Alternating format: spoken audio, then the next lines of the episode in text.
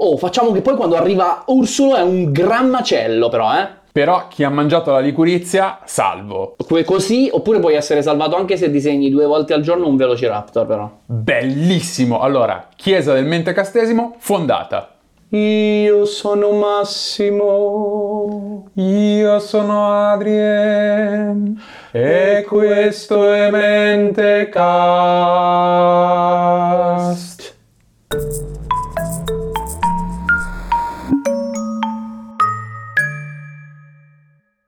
Bentornato Adrien, oggi culti. Nel culto! Del culto. Entriamo duro nel culto. No, non dire così, sono bambini piccoli, e sì, che persone vergognose. Sì, sì, sì. No, allora, eh, culti, culti divertenti, chiaramente Culti bizzarri. bizzarri, forse addirittura non, ve- non- non basati su cose reali. Forse, volte. forse, Al forse addir- degli al, altri. al contrario di tutti gli altri che invece sono sicuramente non basati su cose reali. portatori di verità. Esattamente. Allora, io ne ho uno abbastanza divertente, comincio con questo. Appartiene un po' ai cargo cults, che sono questi culti che si sviluppano intorno a degli oggetti che sono lasciati durante la seconda guerra mondiale, solitamente paracu- paracadutati dall'esercito americano e lasciati in giro, quindi sono degli oggetti un po' strani per le popolazioni indigene. E intorno a questi oggetti si sviluppa appunto una religione, un culto, una Sì, sorta perché di. l'indigeno trova un oggetto che è assolutamente estraneo alla sua eh, esperienza normale di tutti i giorni e quindi gli to- trova una, una specie di divino dentro, ma magico. È la terza vuoi. legge di Clark. Se c'è una roba troppo avanzata tecnologicamente, per chi non è allo stesso passo, sembra una roba magica, giusto? Giusto, sì, vorrei sapere le altre due leggi di Clark. Oh, oh, boh. Le so, però non è il momento per dirle, perché sennò sprechiamo tempo. E in questo caso siamo nel 1950-60 sull'isola di Tanna, che è largo, sai, Australia, Nu- Nuova Zelanda, Nuova Caledonia, Papua, Papua Nuova Guinea. Guinea. Papua Nuova Guinea, esattamente. Grande, grande. Il dio della montagna, secondo la loro leggenda di questa popolazione indigena, ha avuto un figlio e questo figlio li libererà sostanzialmente dai colonialisti brutti e cattivi Che ci sta. Ed è destinato a sposare una donna estremamente potente. Questa descrizione coincide perfettamente con un personaggio di cui hanno sentito parlare ma che non hanno mai visto, che è Filippo II, duca di Edimburgo. Ah, cioè il marito della regina Pantone. Esattamente, Ok. la vecchia immortale si è sposata il Filippo II e, e il culto si avvia e si avvia prepo- con prepotenza quasi direi perché eh, ci sono chiaramente degli altarini, loro festeggiano il compleanno del duca. eh, Non lo hanno mai visto o sono andati in contatto? L'hanno visto volta? delle fotografie, l'hanno visto cosa, non sono mai veramente entrati in contatto, però cosa fanno? In segno di rispetto gli mandano, gli fanno recapitare, riescono a fargli recapitare un bastone da caccia. Non ho capito Ah. se è un bastone da caccia o un Ah, bastone rituale. Qualcosa di rituale simbolico. Sicuramente qualcosa di molto importante per loro dal punto di vista simbolico. E straordinariamente il principe Filippo gli rimanda indietro una fotografia Ah, di grande. lui con in mano il bastone. Grandi, un selfie. Esattamente. Selfie con dedica. Esattamente. Il- la fotografia diventa il pezzo centrale dell'altarino del villaggio. Loro festeggiano anche, per esempio, il matrimonio del, dei die- Ah, del principino seguono- Harry. Seguono il gossip inglese. Esattamente, esattamente. Poi lo pregano per avere eh, raccolti abbondanti e piogge eh, per... per- Col cambiamento climatico sarà un po' più problematica questa cosa, però insomma, l'aspetto divino di questa cosa, tra l'altro, interessante, passa di padre in figlio, quindi la roba non si Ah, fermerà vabbè, con la morte. È un po' di- comodo perché Esatto. non ti devi inventare una divinità immortale, basta Esatto. che abbia dei figli. Esattamente, quindi nel 2007 loro cosa fanno?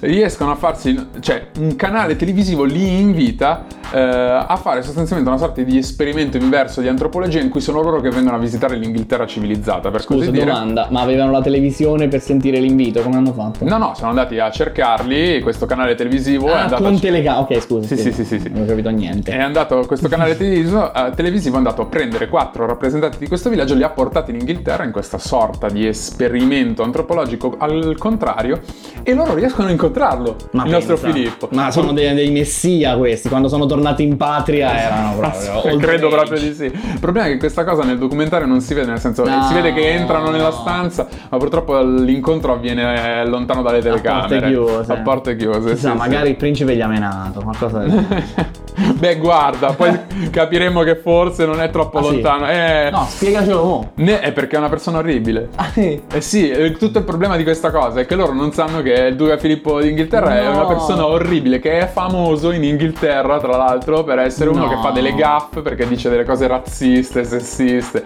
completamente inappropriate in ogni situazione, capito? È una specie di berlusconesimo. Esatto, lui in Inghilterra viene soprannominato The Prince of Gaff, il principe della gaffe, capito? Va bene, ok. E nel 2010, come ultima cosa, in occasione dell'89 compleanno del Duca, loro si aspettavano un po' una sorta di visita ufficiale che non è Eh, no, arrivata. La nuova venuta, la seconda venuta del Dio non può essere, no? E allora cosa fanno? Invece che il Duca prendono uno studente di cui metterò uno studente di antropologia che era lì in eh, una In sorta di forma, missione. immagino. Un ragazzo. Sì, sì, ragazzino di cui metterò qui la foto che vedrete che proprio non gli dona proprio benissimo la tenuta che gli hanno messo perché purtroppo aveva il fisico dell'antropologo, mettiamolo in questi termini. Ma è l'unica cosa che avviene in No, queste isole? No, no, Pa- Papua Nuova Guinea è il posto col buco del culto proprio, mi viene da dire, perché è una regione dove evidentemente c'è necessità di qualche figura spirituale magica a cui acchiapparsi. Eh, lo dico perché è anche questo il teatro in cui la popolazione dei Wagi, sperando che si pronunci così, prendono come icona mistica il, quello che um, in Italia si chiamava l'uomo mascherato, cioè Phantom. Diapositiva, stiamo parlando di un eroe dei fumetti eh, che è iniziata nel mh, pubblicato per la prima volta nel 1939, disegnato da Lee Falk. Parliamo del primo vero supereroe in costume. Ora, super fino a un certo punto perché non ha dei poteri sovrannaturali, ma ha delle condizioni di peak performance. L'apice tipo- della performance Eh, umana, esatto. come intelligenza, come atletismo. sia come inge- intelligenza, sia come atletismo, sia come forza, sia come coraggio, una specie di super Catwoman, Batman, sti Ma personaggi così. all'epoca erano questi personaggi qui che andavano. Il supereroe sì, sì. Superpoteri era meno. Beh, perché Superman deve arrivare Superman arriva dopo. infatti. Prima c'era Doc Savage, che tra l'altro è l'uomo di bronzo.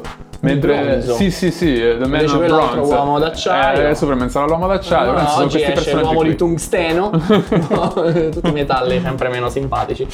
Eh, l'uomo di piombo. Allora, no, quello che volevo dire.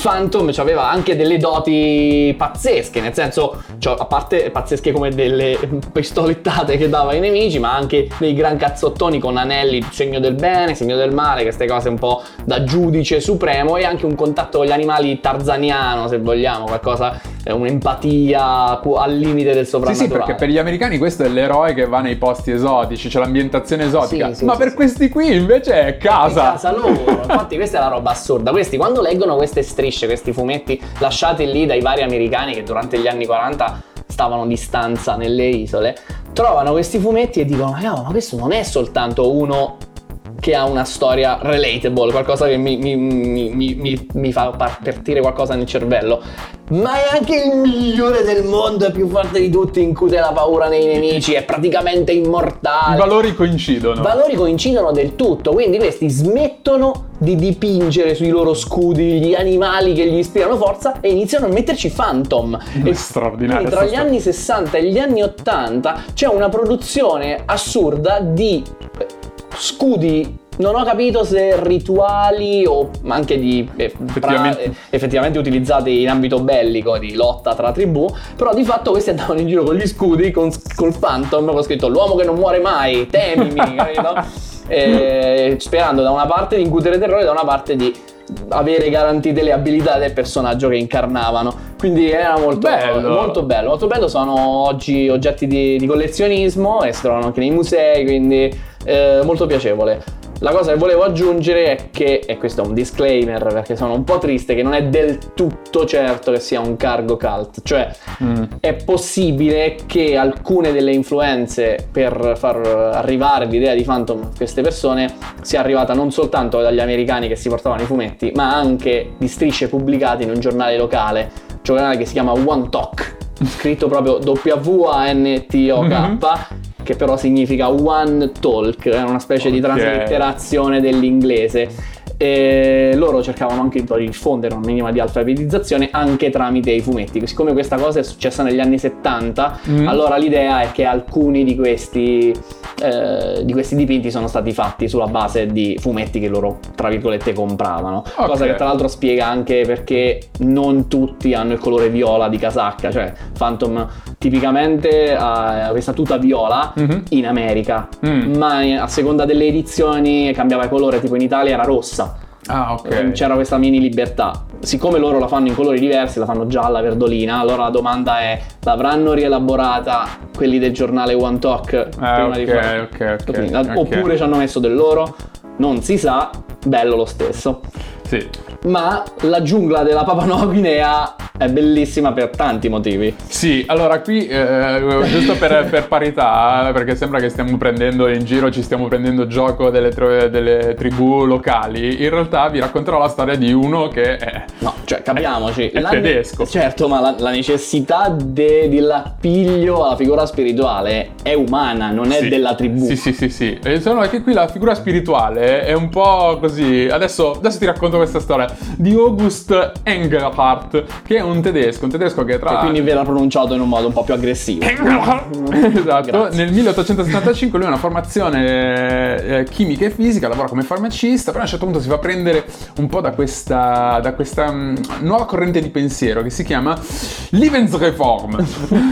Che è aggredisci la Polonia, forse vuol dire. Esatto, invadi la Polonia. No, eh, che rigetta sostanzialmente i progressi Ah, dell'industrializzazione ok, va bene. e promuove una sorta di ritorno alla natura. Ok, mettiamolo in questi No. termini. Quasi romanticismo. Lui è anche un po' nella- nelle file del fruttarismo, che sono questi che si mangiano solo, solo la frutta.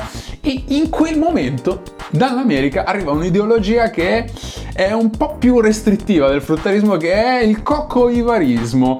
Il cocco-ivorism, che è quello di mangiarsi solo le noci di cocco. Eh, Eh, esatto. Nutriente. Nutriente sì, mi sì, sembra proprio l'alimento che ha tutti i nutrienti che ci servono al corretto sviluppo dell'individuo. Assolutamente. Nel 1898 dice- diventa coautore di un libro abbastanza bizzarro di cui non ho ritrovato il testo originale, ma che eh, da alcuni articoli eh, si può intuire che all'interno ci fossero diversi contenuti interessanti, tra i quali delle robe che ha scritto lui, che sono delle poesie, sono delle sorti di così La- lode a- apo- alla apologia della noce di cocco, che è eh, amo, noce di cocco. i titoli sono interessanti sono Lo spirito della noce di cocco, un po' mistico Beh, quindi, certo. La madre noce di cocco. Ah, questo è un po' più terreno. Certo, cioè, la fonte di tutte, di tutte le gioie e poi come diventare una noce di cocco. questo proprio in 10 pagine li mosse. Esattamente. Il danno vero è che chiaramente in Germania di noci di cocco quante ce ne possono stare? Quante ce ne possono stare in Germania? poche, poche. eh. E lui cosa fa? Con un'eredità che prende, che, che riceve, si compra 75 ettari di terreno sull'isola di Cabacon, che dov'è? In In Papua Nuova Guinea. Esattamente. Non voglio fare finta che non lo sapevo, io lo sapevo, però è così bello par- parlare della Papua Nuova Guinea. Ai tempi, tra l'altro, la Papua Nuova Guinea è una Ma colonia abbiamo tedesca. neanche messo una mappa.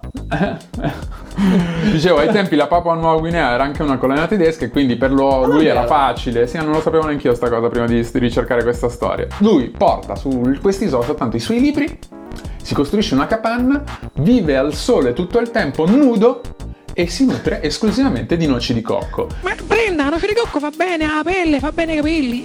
Ma la cosa peggiore è che... Che non muore subito. E che non è l'unico, perché lui attraverso la, la pubblicazione di alcuni testi, che non ho capito com'è che glieli pubblicano, riesce a convincere della gente a raggiungerlo su quest'isola. E quindi ci sono circa una quindicina di persone che dalla Germania, negli anni, arrivano su quest'isola a passare del tempo di lui e a, dedicare, a dedicarsi a questo culto della noce di cocco. Ma pensate. Lui... Quanti scoppiati ci In stanno? realtà, tra l'altro, questo culto lui lo battezza Sönnen- Sonnenorden, Sonnenorden, che è l'ordine del, del sole. Ah, non della noce di No, purtroppo no, l'avrei preferito come ordine della noce di Ah, cocco, forse però il sole è una noce di cocco.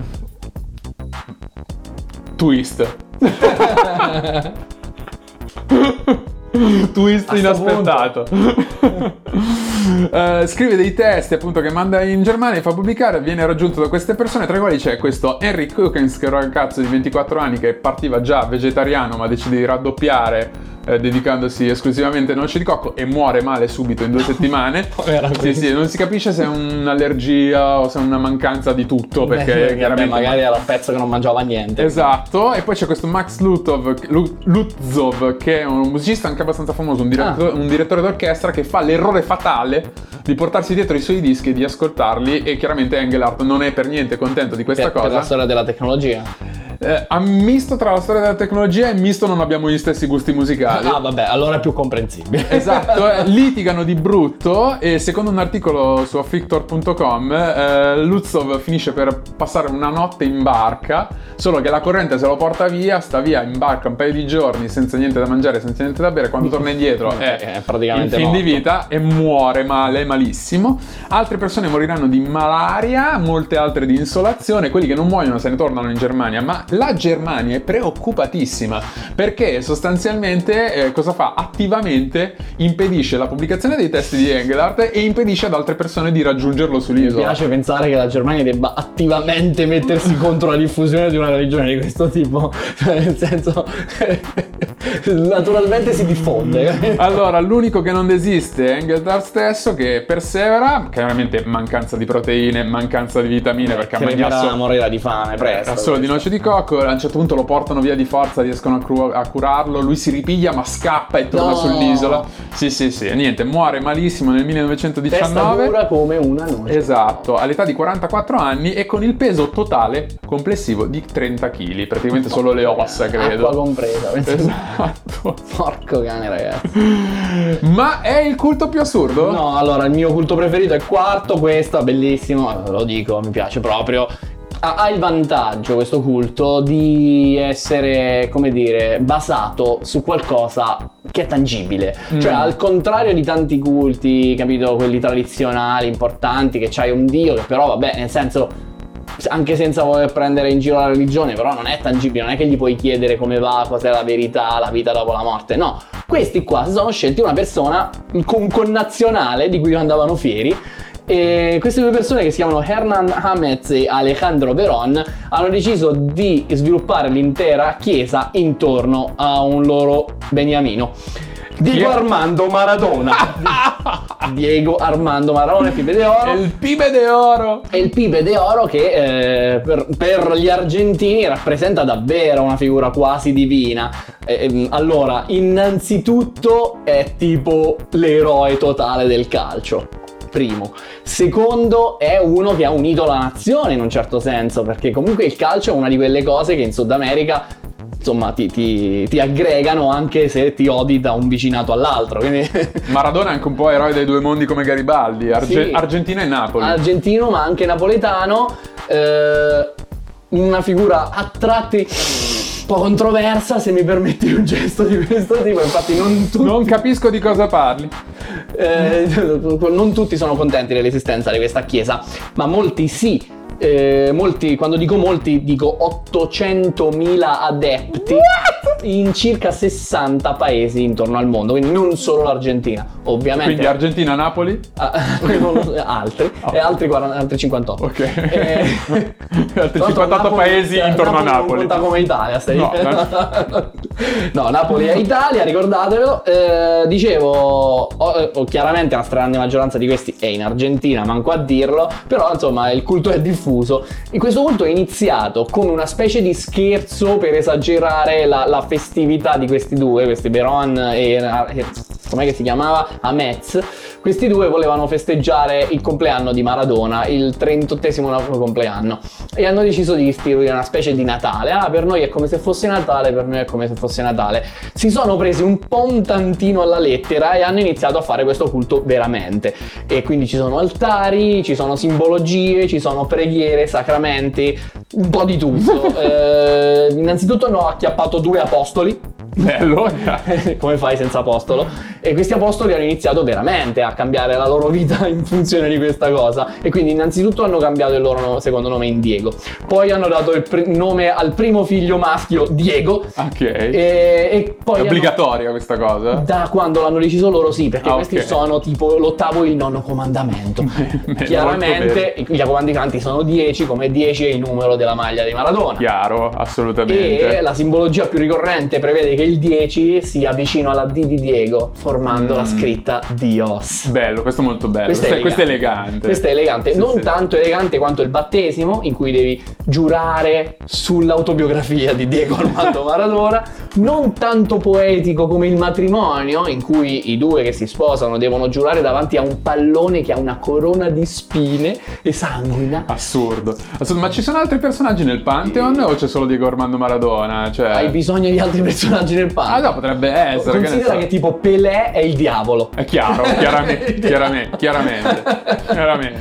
No, e poi no, ci sono un sacco di cose simpatiche. Eh, sicuramente ti volevo citare delle preghiere, c'è il Diego nostro, che secondo me già basta. E, ma, ma no, sorpresa, non basta, perché se voi leggete il Diego nostro, a un certo punto compare il passo perdona gli inglesi come noi perdoniamo la camorra napoletana. La Grande, sta grande. perdonata.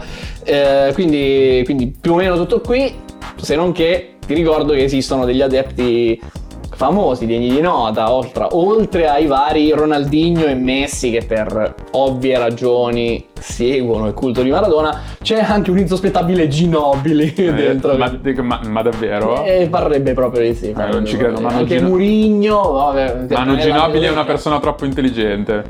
Eh, però è tant'è, è bellissimo. E sì, molto bello, molto bello, molto tu non bello. c'è una figura spirituale di riferimento. E La mia figura spirituale di riferimento, e questa è una cosa vera, è John Coltrane, perché esiste la chiesa di John Coltrane. Ah, davvero? Saint John Coltrane, che tra l'altro ha una struttura fisica a San Francisco. Un giorno farò un peregrinaggio Grande, e andrò a pregare. C'erano le vetrate con... Ma tu non hai idea, hanno, delle, delle- hanno i santini che sono tra l'altro bellissimi, cioè hanno proprio tutta un'iconografia dedicata con John Coltrane eh, come rappresentato come un santo cristiano, però con eh, col sassofono in mano, Ah, Bellissimo, Bello. non oso pensare ai cantici difficilissimi modulazioni. armonia bizzarra. Sì, sì. Esatto, No, invece io dovevo finire con una citazione veloce, adesso questa è giusto una zichetta, di- si direbbe. Sai chi è Gadget Hatchring? No, Se te la chiamo scheggia di chip e chop agenti speciali, Topolina con tuta viola, no, non mi ricorda niente. Io di Chip e Chop mi ricordo eh, il ciccione che, che pilotava. Ok, quello è Monterey che è drogato di formaggio, quando sente formaggio si Ok. va fuori di C'era testa. una- una- C'era una topolina meccanica che li salvava, gli faceva i gadget, infatti Ok. si chiama gadget in lingua originale e infatti esiste il gadgettesimo, che è una chiesa russa che esiste davvero, eh, chiaramente alla figura di- dedicata alla figura, questi vanno in giro con gli stendardi con la figura Disney, fa veramente ridere, però la cosa buona è che loro sono sono anche buoni questi, capito? Loro vogliono l'amore tra i popoli. Poi sono tutti lì che dicono se smettiamo di credere in lei, lei smetterà di esistere. Cioè, e la cosa più bella di questo gruppo di religiosi è che è anche suddiviso in sottogruppi. C'è la chiesa ortodossa di gadgettesimo. Ah, ok, declinazioni differenti. Eh, e anche quella apocalittica Ah, che eccezionale. dice che verrà lei a salvarli. no? Geni, grande, Fenomeni, grandissimi, fenomeni. grandissimi. Ma noi invece, il nostro culto, il mentecastesimo. Ah, il mentecastesimo è pronto, potete iscrivervi e farvi benedire da Ursulo che fa sì col capo. Eh, Ursulo che vi ricorda deve mettere dei like in tutte le nostre pagine. Allora, i like si possono mettere su YouTube, sulla forma di pollice su, potete mettere su Facebook con la forma di pollice su, lo potete mettere su Instagram con la forma di cuore. Vabbè, insomma, un tatto di cose. Mi raccomando, fatelo e condividete perché queste storie vale la pena condividerle come la fede. E come le fonti che vanno condivise anche queste, allora io per la storia di Filippo II Duca di Edimburgo ho un paio di articoli sull'independent.co e un documentario diviso in quattro episodi su, no, in più di quattro episodi però su channel4.com che si chiama Meet the Natives e altre fonti in descrizione come sempre. Poi August Engelhardt che è quello delle noci di cocco, invece ha un articolo su npr.com dal titolo divertentissimo che si chiama Death by Coconut, eh, A Story of Food Obsession Gone Too Far e poi su Afflict Factor.com c'è un bel articolo in cui si ritrovano i segmenti tradotti, riportati, eh, non tradotti, eh, dell'articolo del 1904 sul Ah, quello Times. del naufrago. Esatto, si ritrovano alcune di quelle cose lì e altre fonti appunto in descrizione. Come al solito, fonti soprattutto in descrizione. Qua ci aggiungiamo quelle più importanti perché sono quelle che vanno sentite dai nostri amici dei podcast che ci amano, segu- amano seguirci quando mettono le mani nel motore, che capito, devono guardare il figlio. Sì. Lavare i piatti. Ah, già, que- quello, quello, quello, quello, andare in bicicletta. Esatto. E quindi io vi ricordo che per la storia di Phantom ci siamo basato, mi sono basato soprattutto su artnet.com, su un articolo che si chiama Pop Tribal, eh, sulla national, sito della National Gallery of Victoria e sul sito del Museo della Nuova Zelanda c'è One of the Good Guys, Phantom Shields in Papua New Guinea. E al quanto invece riguarda la, l'intervento sulla chiesa maradoniana, quella che adesso lo dico, prima non l'ho detto, è Iglesia Maradoniana, è il nome corretto, è ancora meglio. Eh, The Hand of God Church, secondo BBC Sports, eh, poi una- un video di Vice che è Football as a Religion, The Church of Maradona e soprattutto il loro sito ufficiale che è iglesiamaradoniana.com.ar. fatelo, fatelo, guardateli. La ritualità di queste persone è così strettamente piena nella loro vita che loro veramente ci stanno credendo. È bellissimo. Loro dicono ho una religione na- razionale, che è quella cristiana, e poi una del cuore, che è quella di Maradona. Frasi vere. Ma questa puntata è finita? No, no, un altro po'. Dai, per favore, per favore, per favore, per No, finita. Gramofonen!